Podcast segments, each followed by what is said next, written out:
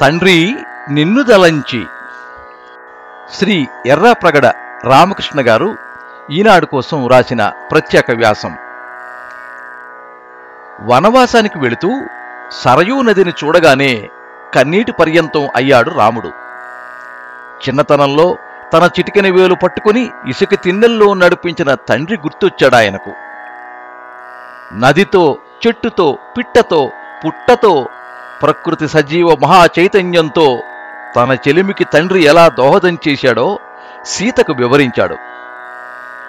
ఈ నది మ్రోత వించు తండ్రిగారి ఎడదన్ మదినెంచెద అంత శోకమున్ పూని సహింపగలుగునకో భూపతి అని విచారించాడు విశ్వనాథవారి కల్పవృక్షంలో.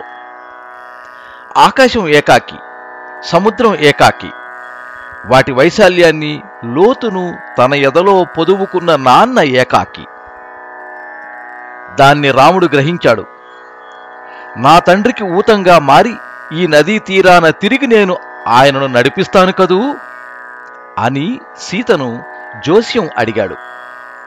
తండ్రిని గురించి తనయుడు ఏ విధంగా ఆలోచించాలో లోకానికి పాఠం చెప్పాడు.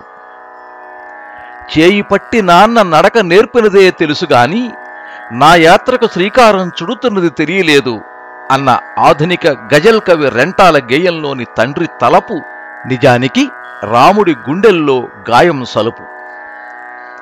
అది ఏ యుగానికో తరానికో పరిమితం కాని వ్యాకులత. మా తండ్రి చనిపోతూ శుభంబైన దానిని వడగూర్పను. మాకీ పుట్టువునకు పాండుక్షమాపాలుడు నిన్ను చూపి చనియ మహాత్మా అన్నాడు ధర్మరాజు శ్రీకృష్ణుడితో. నింగి కన్నా ఉన్నతుడెవరని యక్షుడు అడిగితే ఆకాశంబు కంటే పొడవు జనకుడరయ అని స్థిరంగా జవాబిచ్చాడు. అమ్మ నాన్నలే నేల నింగి ఆ చైతన్యాల సంయోగమే ఈ సృష్టి. సప్తపది మంత్రం చెప్పింది ఈ మాట. కొడుకుపై బెంగతో కునారిల్లిపోయే ప్రతి తండ్రి ఒక దశరథ మహారాజే.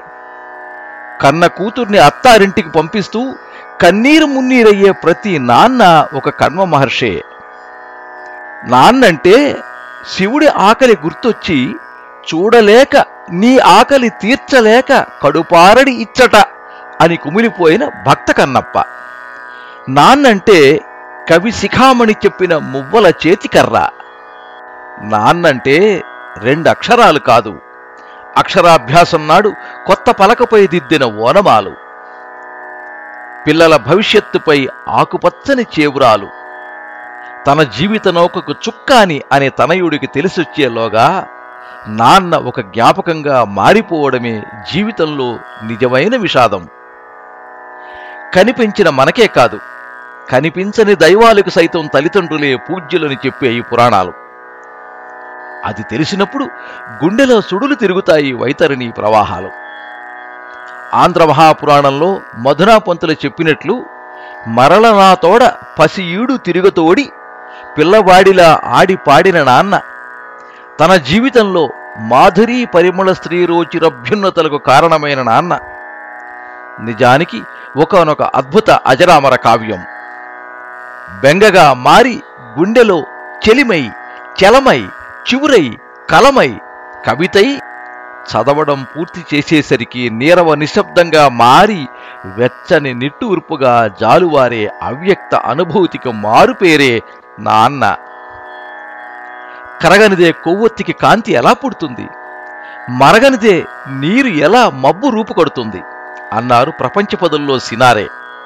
అలా పిల్లల జీవితాల్లో వెలుగు నిండుగా ఉంపేటందుకు పచ్చదనం నింపేటందుకు కరిగి మరిగి తరిగి నీరై నువ్వురైపోయే నాన్నలను మనసారా స్మరించే రోజుది.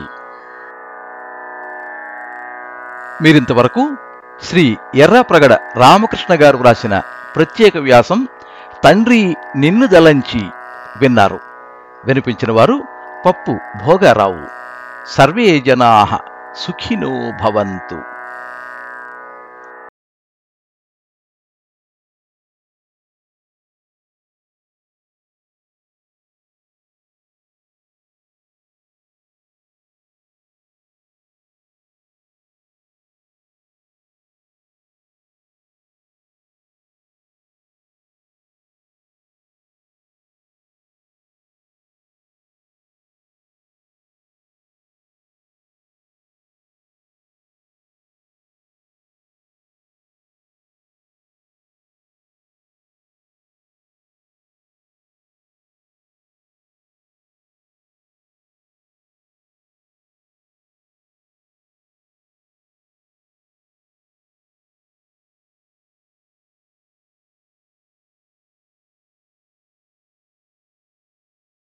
you